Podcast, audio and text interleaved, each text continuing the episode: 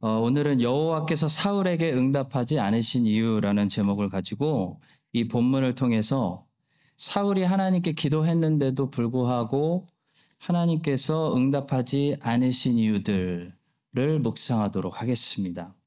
우리가 시험을 공부할 때 아, 문제집을 복습하면서 내가 잘 풀었던 문제들보다는 내가 틀렸던 문제를 더 집중해서 살펴보고 내가 그때 어디서 왜 틀렸는지 아, 그 원인을 발견하고 확인하는 것처럼 우리는 아침마다 시평 공부를 통해서 응답이 잘 되는 다윗의 기도를 묵상하는 것도 중요하지만요.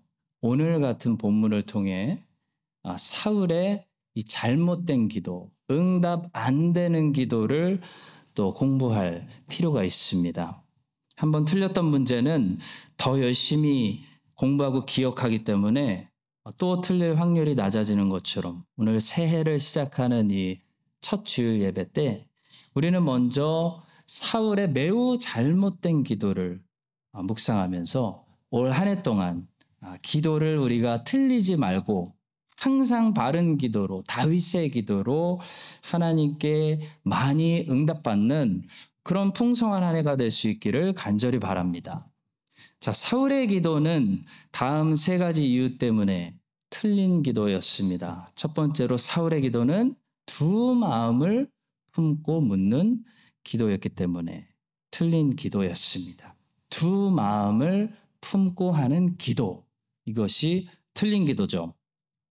본문 6절에 보시면 사울이 블레셋 사람들의 군대를 보고 다급해져서 하나님께 기도했습니다. 사울이 여호와께 묻자오되 막 기도를 합니다. 자, 근데 하나님께서 사울에게 응답해 주시지 않는 거예요. 여호와께서 꿈으로도 우림으로도 선지자로도 그에게 대답하지 아니하심으로 그랬더니 사울이 곧바로 어떻게 행동하죠? 7절의 말씀입니다. 사울이 그의 신하들에게 이르되 나를 위하여 신접한 여인을 찾으라. 내가 그리로 가서 그에게 물으리라. 다른 말로 하면 거기 가서 신접한 여인에게 기도하리라. 그의 신하들이 그에게 이르되 보소서 엔돌에 신접한 여인이 있나이다. 사울은 여호와께 물었다가 여호와로부터 답을 못 얻으니까요. 바로 다른 데 가서 기도하는 두 마음을 가지고 있었다는 것입니다. 제 대학교 때 아는 동생이 있었는데요. 어, 여자친구가 없었어요. 저 말고 그 친구가 사귀자고 하면 맨날 어, 딱지 맞고 어, 오는 거예요. 제가 옆에서 이렇게 보니까 자기는 여자친구가 없는 이유를 자기가 매력이 없다고 생각했던 것 같은데요. 제가 볼 때는 그 친구가 매력이 없어서 여자친구가 없었던 것이 아니고 그 친구가 한 여인에게 나 너 아니면 못 살아! 라고 올인하지 않기 때문에 자꾸 여기저기 이렇게 뿌리기 때문에 계속 딱지를 맞은 것 같아요. 제 생각에는. 그러니까 자매들이 보기에는 이 오빠는 나 아니면 다음 사람에게 가서 또 사귀자고 물어볼 남자인데 누가 이 오빠와 사귀려고 하겠습니까? 근데 여러분 사울이 정확히 그걸 하고 있는 거예요. 하나님한테 먼저 물어보고 하나님한테 딱지 맞으니까 신접한 여인에게 찾아가 가지고 무당에게 물어보고 있는 것입니다. 사울은 하나님께 딱지 맞고 나서 내가 하나님께 뭘 잘못했을까? 하나님이 나에게 뭘, 왜 화가 나셨을까를 생각하지 않았어요. 사울이 하나님께 딱지 맞고 나서 회개했다는 말씀 전혀 찾아볼 수 없습니다. 이력서를 우리 가 뿌린다고 하죠. 이력서를 한 군데 넣어보고 안 되면 그 다음에 넣어보는 것이 아니라 이력서를 여기저기 한꺼번에 막 뿌리는 겁니다. 아무데나 걸려라. 낚시하는 거랑 비슷해요. 자, 워낙 취직하기가 어렵기 때문에 이력서는 이렇게 여기저기 뿌려볼 수 있다고 생각합니다. 근데 기도는 그렇게 여기저기 뿌리는 것이 아니라는 것이에요. 기도는 다른 말로 하면 하나님께 집중하는 것이 기도입니다. 우리가 다시 하나님께 기도를 시작했다는 것은 다시 다른 것들을 보지 않고 하나님께 집중하기 시작했다라는 영혼의 상태를 가리키는 거죠. 기도는 하나님만 바라보고 있는 영혼의 상태를 말하는 것입니다. 그래서 기도하는 사람은 어, 다른 곳을 여기저기 뿌리고 다른 곳을 바라보지 않게 됩니다. 이 시선이라는 것이 한 번에 두 곳으로 나누어질 수 없는 것처럼 제가 앞을 보면서 어, 옆을 동시에 쳐다볼 수 없는 것처럼 진정한 기도도요 두 곳으로 마음이 나눠질 수 없다는 거죠. 하나님께 기도하고 있는 사람은 다른 곳에 가서 기도하고 있지 않습니다.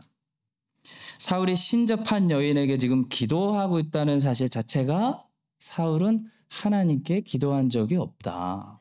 형식만 했다라는 것을 말해주는 거죠. 두 마음을 우리가 가지고 산다는 것은 하나님의 것과 내 것을 가지고 이 땅에서 살아간다. 라는 것을 말합니다. 그것이 두 마음입니다. C.S. 루이스는 고통의 문제라는 책에서 죄인은, 우리 죄인들은 조금이라도 내 것을 가지려는 이 속성을 가지고 있다라고 말했습니다. 그래서 우리는 헌금을 드릴 때도 내 돈 중에서 일부를 드리는 것이 헌금이라고 생각합니다. 우리는 헌신도 내 시간에서 일부를 바치는 것이 헌신이라고 생각해요. 근데 하나님은요, 절대로 한 번도 여러분과 저의 것을 달라고 말하신 분, 말하신 적이 없어요. 하나님은 하나님의 것을 달라고 말하시는 거예요. 하나님의 것을 드리는 것이 헌금이고, 하나님의 것을 드리는 것이 헌신입니다. 성경은 모든 시간, 모든 재물, 너의 영혼, 너의 생명, 내 몸, 또 네 것이 아니라 하나님의 것이다라고 말씀하고 있어요. 그래서 우리는 하나님의 것을 가지고 즐기고 필요한 대로 받아서 쓰기도 하고 누리게 되어 있는 그런 하나님 의존적인 피조물이지 내 것을 따로 만들어서 독립적으로 살아가도록 만들어지지 않았다는 것입니다. 집으로 비유하자면 우리는 항상 그런 것 같아요. 다 쓰러져 가더라도 내 집을 마련하려고 평생 애를 쓰지 않습니까? 근데 하나님은 궁궐 같은 하나님의 것을 우리에게 빌려주시면서 하나님의 집에서 나에게 렌트하면서 즐겁게 살아라. 라고 말씀하는 거예요. 집으로 비유를 하자면. 여러분, 집 사지 말고 다 렌트 하시라는 거 아닙니다. 오해하시면 안 돼요. 집을 사시더라도 그 집을 하나님께 내가 지금 받은 렌트하고 있구나라는 마음으로 사셔야 된다는 거예요. 모든 것이 내 것이 아니라 하나님의 것이라는 거예요. 그래서 인정하고 사는 것이 두 마음이 아니라 한 마음으로 사는 신자의 모습인 것입니다. C.S. 루이스는 말합니다. 그들은 하나님께 여기는 당신 소관이 아니라 제 소관입니다. 라고 말할 수 있는 곳을 우주 안에 한 구석이라도 얻게 되기를 바랐습니다. 그러나 그런 구석이라는 것은 있을 수 없습니다. 그들은 명사가 되기 바랐지만 실제로는 형용사에 불과하며 영원히 형용사일 수밖에 없는 존재였습니다. 아담과 하와가 태초에 죄질 때 그거에 대해서 말하고 있는 겁니다. 성도 여러분, 우리가 스스로 명사가 되려고 하는 거, 우리가 스스로 조금이라도 작은 하나님이 되려고 하는 거, 이게 죄라는 거예요. 우리가 스스로 하나님 같은 작은 하나님이 되려고 하는 것이 죄의 본질인 것입니다. 하나님으로부터 독립되어 나가려고 하는 것이 죄의 본질이라는 거죠. 그럴 때 스스로 명사가 되려고 할 때 우리는 비참한 명사, 부패한 명사, 그런 어, 타락한 명사가 될 수밖에 없습니다. 여러분, 우리는 명사가 아니라 우리는 행복하고 건강한 형용사가 되기 위해서 만들어진 거예요. 이 말은 우리의 인생의 주인공은 우리가 아니라 하나님이 주인공이라는 사실입니다. 우리의 인생은 우리의 인생이 아니고 하나님의 역사입니다. 우리는 지금도 내 세상이 아니라 하나님의 세상에서 렌트하면서 살고 있습니다. 이 사실을 기억하시고 하나님의 것, 이건 내 것이라는 이 두 마음을 가지고 있었다면 이제 그 두 마음을 우리가 새해 첫날부터 버리고 모든 것을 하나님의 것으로 인정하고 그래서 모든 것을 하나님께로부터 빌렸으면서 더 풍족하고 즐기고 기뻐할 줄 아는 그런 행복한 형용사, 행복한 피조물들이 되시기를 우리의 왕이 되시는 예수 그리스도의 이름으로 간절히 축원합니다. 자, 두 번째로 사울의 기도는 너무 늦었습니다. 너무 늦은 기도였기 때문에 응답받지 못했어요. 사울이 사무엘상 28장에 와서 이제 하나님께 기도하고 이제 하나님께 돌아가려고 하는 것은 죄송하지만 너무 늦었습니다. 사울은 40년 동안 이스라엘을 통치했는데요. 40년이라는 세월 동안 하나님께 회개하고 하나님께 돌아갈 수 있었던 기회를 탕진했어요. 다 탕진하고 이제 하나님께 돌아가려고 해도 돌아가지지가 않는, 돌아갈 수가 없는 너무 늦은 그런 때가 왔다는 것입니다. 굉장히 무서운 말씀인데 여러분과 저에게 너무 유익이 되는 중요한 말씀입니다.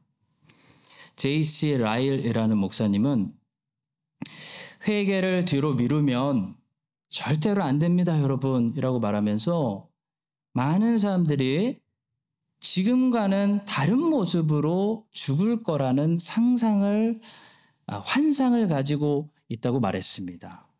자, 예를 들어, 지금은 회개하지 않고 죄 가운데 살고 있으면서 죽을 때는 지금과 다른 모습으로 나는 분명히 죽는 모습을 우리 모두 상상하고 있다는 거예요.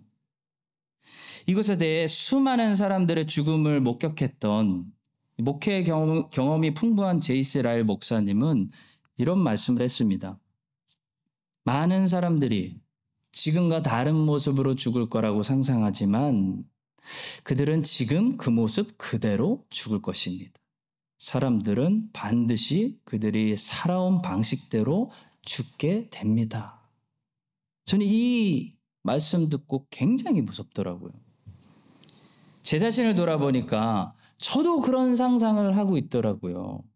지금은 그렇지 않으면서 나중에는 분명히 나는 잘하고 있을 거야. 지금은 그렇게 살고 있지 않으면서 미래에는 나는 분명히 그렇게 살고 있을 거야. 10년 후에는, 20년 후에는 나는 분명히 그런 목사가 되어 있을 거야.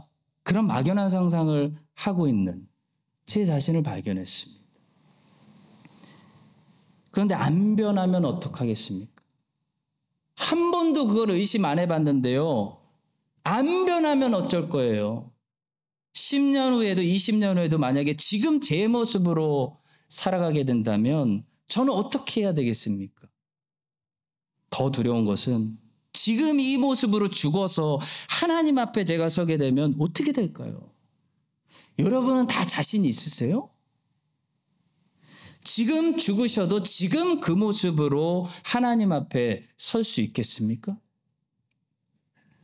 성도 여러분, 지금 회개하지 않으면 내일은 오늘보다 회개하기가 더 쉬워지는 것이 아니라 더 어려워진다는 것이에요. 회개도 은혜를 주셔야 죄인이 회개할 수 있는 거거든요. 회개라는 것은 지금 회개하라고 하나님의 은혜 주실 때 말씀을 우리가 무시하고 하나님의 은혜를 나중에 할게요. 그리고 걷어차버리면 나중에 이렇게 사울처럼 회개하고 싶어도 하나님의 은혜가 없어서 마음이 완고해지고 마음이 굳어져 가지고 회개하고 싶어도 회개가 되질 않는 회개가 안 되는 하나님께 돌아가고 싶은데 돌아가지지가 않는 그런 비참한 인생이 될 수도 있다는 것이에요.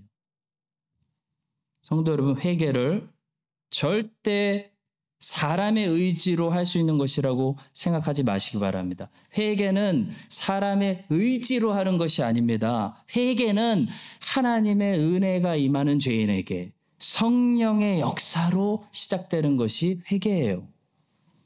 성령께서 항상 우리의 마음을 돌려주시고 부드럽게 해주시고 회개하게 해주시는 것이 아니라는 것입니다. 성령께서 만약에 마음을 강팍하게 내버려 두시면요. 우리는 나중에 하나님께 돌아가야지. 하려고 해도 내 의지로 회개하고 싶어도 회개가 안 된다는 것이에요. 저는 아직 젊습니다, 목사님. 저는 조금 더 인생을 즐기고 제 마음대로 살고 나중에 죽기 전에 제가 꼭 회개하고 천국에서 만나겠습니다. 꼭 회개하고 천국에서 만났으면 좋겠어요. 근데 문제는 회개를 못 하실 수도 있다는 거예요. 굉장히 위험한 생각입니다. 지금 하나님 말씀이 들릴 때 무시해버리고 지금 하나님의 성령이 나의 마음을 계속 부드럽게 해주실 때 회개하지 않으면요. 사울처럼 나중에 마음이 딱딱해져 가지고 하나님 욕하고 회개 안 할 수 있다는 거예요. 자, 사울도 하나님의 음성이 들리던 시절이 있었습니다. 하나님이 사무엘을 통해 보내시고 하나님의 말씀을 들려주시던 시대가 있었어요. 옆에서 지도해 주시고 사무엘을 통해 책망해 주시던 그런 때가 있었습니다. 다윗을 통해 책망해 주셔서 사울의 마음도 찔렸을 때가 있었어요. 찔려서 울었을 때도 있었습니다. 그때 회개했었어야 됩니다. 그런데 그때 사울이 회개를 안 했어요. 나중에 하려고 했어요. 지금은 내가 내 왕권을 조금 더 세워야겠다라고 생각을 했다는 것이에요. 그래서 지금 우리가 이제 끝을 보고 있는 거거든요. 이제 말년을 보고 있습니다. 그때 회개 안 했더니 사울 어떻게 됐습니까? 블레셋 대군이 쳐들어와서 사울이 도저히 이길 수 없는 자기도 직감을 하고 있는 겁니다. 내가 두려워하던 것이 왔구나. 왔구나. 인생에 위기가 닥쳤을 때 기도하기 시작하는 거예요. 주여, 주여, 주님, 주님, 하나님께 돌아가겠습니다. 근데 하나님을 불러봐도 이미 자기가 너무 먼 강을 건너왔기 때문에 하나님께 돌아가고 싶어도 하나님께 돌아와 지지가 않는 그런 무서운 모습을 사울이 오늘 지금 발견하고 있는 거예요. 성도 여러분, 우리가 스스로에게서 발견할 수 있는 최고로 공포스러운 모습이 어떤 모습인지 아십니까? 회개하고 싶어도 회개가 더 이상 되지 않는 딱딱하게 굳어버린 모습이 우리가 인생에서 발견할 수 있는 최고의 공포스러운 모습이에요. 절대로 그런 모습을 발견하시면 안 됩니다. 저는 공포 영화를 안 좋아합니다. 잔인한 것을 못 봅니다. 저는 사탄 마귀가 음란함과 잔인함 이 두 가지를 가지고 세상을 아, 혼돈시킨다고 생각합니다. 사탄은 음란함과 잔인함, 곧 살인과 간음을 가지고 어, 세상을 악하게 몰아가죠. 여러분 그동안 살아오시면서 여러분들이 목격한 제일 그 무서운 공포의 장면은 무엇이었는지 궁금합니다. 저는 어렸을 때 보았던 제 기억이 맞다면 전설의 고향이라는 게 있었어요. 어, 웃으시는 거 보니까 맞는 건. 전설의 고향 그 항아리 뚜껑. 그게 너무 무서워서 지금까지도 잊을 수가 없어요. 성인이 되어서는 그 척키라는 영화 혹시 보셨나요? 사탄의 인형이라고. 혹시 보셨어요? 보시면 안 되죠. 왜 보셨어요? 척키라는 영화를 봤는데 제가 봤던 영화 중에 제일 공포스럽고 무서웠던 것 같습니다. 근데 여러분 척키보다 훨씬 더 무서운 장면이 있어요. 공포스러운 여러분도 절대 보시면 안 되는 그런 장면이 있는데 그게 무엇인지 아십니까? 사울의 이 장면이에요. 지옥 문이 지금 열려서 사울을 삼키기 일보 직전인데 회개를 하고 싶어도 하나님 하나님 회개하고 싶어요 해도 너무 늦어버렸어요. 회개가 되지가 않는 굳어버린 자신의 모습을 이 발견한 이 장면이 제일 공포스러운 장면입니다. 그 장면을 우리가 지금 보고 있는 것입니다. 사울은 회개를 하고 싶어도 회개를 못했습니다. 너무 늦어버렸어요. 하나님의 은혜가 그를 떠났습니다. 하나님의 영이 사울의 마음을 더 이상 부드럽게 해주시지 않으셨습니다. 그래서 사울은 가속도로 이제 멸망을 향해서 떨어지고 있는 모습을 우리가 보게 되는 것입니다. 너무 무섭지만 우리에게 너무나 유익한 감사한 말씀입니다. 성도 여러분, 우리 모두 너무 늦지 않게 회개해야 됩니다. 회개할 수 있는 성령의 은혜 때에 회개해야 돼요. 그리스도의 말씀이 들릴 때 순종해야 돼요. 세상에서 절대로 미루면 안 되는 것이 몇 가지 있는 것 같습니다. 사랑하면 사랑한다고 그때 말해야 하는 것과 하나님 앞에 지금 하나님 말씀 들릴 때 회개하고 순종해야지 내일로 미루면 내년으로 믿으면 그때는 못할 수도 있다는 사실이에요. 이 사실을 꼭 우리가 기억하고요. 여러분과 제가 하나님께서 은혜 주실 때 성령께서 빛으로 조명해 주시고 우리의 마음을 부드럽게 해 주실 때 하나님 아버지께로 이끌어 주실 때 온전히 하나님께 돌아가고 하나님께 회개하고 영생과 구원을 얻는 우리 모두가 될 수 있기를 예수님의 이름으로 간절히 축복합니다. 자, 마지막 세 번째로 사울이 사울은 그동안 어떤 삶을 살았냐면 은혜의 방편들을 소중히 여기지 않았기 때문에 이제 와서 기도할 수 없었다는 사실입니다. 여러분, 은혜의 방편들을 소중히 다뤄야 됩니다.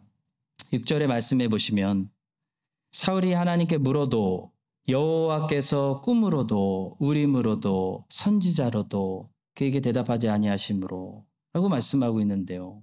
여기서 우림은 어, 대제사장이 가슴에 이렇게 주머니가 있는데요. 그 주머니 속에 넣고 다니던 돌 조각으로서 하나님께 하나님의 뜻을 물을 때 하나님 yes, no, o, x 어, 라고 부를 때 어, 대제사장이 사용하던 이 거룩한 도구를 말합니다. 자, 하나님께서는 자기 백성에게 하나님의 뜻을 알리실 때 선지자를 보내셔서 어, 말씀하기도 하시고 또 바로 왕이나 느부갓네살 왕의 경우처럼 꿈을 통해서나 환상을 통해서도 말씀하셨는데요. 또 다른 한 가지 방법으로 하나님께서는 이 대제사장의 우림과 둠밈을 통해서 하나님의 뜻을 어, 하나님의 이것이 내 뜻이다. 하나님 백성들에게 친히 전달하셨다는 것입니다. 자, 그런데 사울은 이러한 축복된 은혜의 방편들을 소중히 여기지 않았다는 거예요. 그의 가치를 몰랐다는 겁니다. 가치를 몰랐어요. 그게 그렇게 좋은 건지를 몰랐다는 거예요. 그래서 소중한 선물로 감사함으로 받고 그걸 아끼고 한 것이 아니라 어떻게 했죠? 노베 가서 화나 가지고 85명의 제사장들을 다 죽여버렸어요. 그리고 하나님의 선지자였던 하나님의 말씀이 들리던 그 사무엘과 다윗을 대적했어요. 그래서 사무엘과 관계 끊어버리고 다윗 쫓아내고 죽이려고 했다는 것입니다. 은혜의 방편들을 은혜 받을 수 있는 그 수단들을 자기 스스로 다 끊어버리고 나 이거 필요 없어. 차단했다는 것입니다. 그의 가치를 알아보지 못했다는 것이에요. 그러니까 6절 말씀 여호와께서 사울에게 꿈으로도 우림으로도 선지자로도 그에게 대답하지 않으셨다는 말씀은 그런 말씀인 거죠. 여호와께서 이런 것들을 통해서 처음부터 사울에게 말씀하지 않으신 것이 아니라 여호와께서 선지자를 통해 다윗 보내시고 사무엘 보내시고 제사장 우림과 둠밈을 통해 끊임없이 사울에게 하나님의 뜻을 말씀하시고 하나님의 뜻을 전하려고 하였으나 사울이 제사장들 죽여버리고 다윗 쫓아내버리고 사무엘 끊어버리고 하나님의 은혜를 받을 수 있는 모든 수단들을 스스로 차단했다. 그런 말씀입니다. 성도 여러분, 누가 하나님의 말씀을 언제나 은혜롭게 잘 공급받는가? 공급받을까요? 하나님의 말씀을 받을 수 있는 수단을 소중히 여기는 사람들이 하나님 말씀을 잘 받는 것입니다. 성경을 사랑하고 성경을 소중히 여기는 사람이 하나님 말씀을 잘 받는 거예요. 성경을 소홀히 여기고 성경의 가치를 모르고 성경을 내팽개치는 사람이 어떻게 하나님의 말씀을 받을 수 있겠습니까? 무슬림들은 코란을 땅바닥에만 놓기만 해도 엄마가 달려와서 회초리로 때린다고 하는데 물론 그런 율법적인 것이 절대로 옳은 건 아니에요. 근데 적어도 그들이 그렇게 코란을 소중한 가치로 여기는 것보다 그리스도인이 하나님의 기록된 말씀인 성경을 얼마나 더 가치를 알아보고 우리가 소중히 여겨야 되겠습니까? 라는 것을 말씀드리는 것입니다. 은혜의 방편을 소중히 여기는 사람들이 은혜를 잘 받는 것입니다. 누가 하나님의 은혜를 누리는가 보니까요, 교회를 사랑하고 최고의 은혜의 방편이죠. 이 땅에서 하나님이 주신 교회를 사랑하고 교회를 소중한 하나님이 나에게 주신 선물로 여기는 사람들이 하나님의 은혜를 받는 그 일선에 항상 계시더라고요. 반면에 아무리 자기가 똑똑한 척하고 자기는 성경 다 안다고 자부하는 사람도요, 교회 소중하게 생각하지 않고, 교회 욕하고, 쉽게 비판하고, 하는 사람들은 결국 하나님의 은혜에서 점점 더 떨어져 나가는 것을 보게 됩니다. 마치 사울이 사무엘을 미워하고 다윗을 미워하고 노베 있는 제사장들을 미워하면서 어떻게 하나님과 친하게 지낼 수 있겠습니까? 그것과 같은 거죠. 사랑하는 성도 여러분, 칼빈은 교회를 신자들의 어머니라고 불렀습니다. 하나님께서 성령으로 거듭난 이 베이비 자녀들을 교회라는 은혜의 수단을 통해 양육하시고 보호하시고 품으시고 교회를 통해 젖을 공급하시고 단단한 음식을 공급하시기 때문에 칼빈은 교회를 신자들의 양육하는 어머니라고 부른 거예요. 아무리 못난 어머니를 둔 자식이라도 자식은 어머니를 욕하면 안 되는 것입니다. 특히 밖에 나가서 다른 친구들하고 자기 어머니 욕하는 자식은 자식이 아닌 거예요. 마찬가지로 교회는 어느 교회나 부족합니다. 하지만 성령으로 거듭나서 아무것도 모르는 스스로 먹고 자랄 수 없는 여러분과 저를 지금까지 나를 먹여주시고 길러주시고 양육시켜준 이 어머니의 품과 같은 그 모든 교회들은 너무나 우리가 소중히 여겨야 되는 하나님 우리에게 주신 선물이었습니다. 이 사실을 기억하시고 새해에는 하나님이 주신 이 크라이스트 한인 장로교회를 우리가 더 사랑해서 또 우리 많이 방문하셨는데요. 여러분들의 교회를 정말 사랑하셔서 교회의 머리 대신 교회를 사랑해서 교회의 머리 대신 그리스도를 더 사랑하게 되고 하나님이 우리에게 허락하신 많은 은혜의 방편들을 소중히 여겨서 그 은혜의 방편들을 통해 하나님의 충만한 은혜가 여러분들에게 공급되어지는 쏟아지는 그런 은혜에 충만한 새해가 다 되시기를 예수 그리스도의 이름으로 간절히 축원합니다. 기도하겠습니다. 은혜를 베푸시는 하나님 아버지 은혜의 수단들을 우리가 더 감사하고 소중히 여기고 사랑하게 하셔서 은혜를 그 통로를 통해 충만히 누리는 새해가 되게 하여 주시옵소서.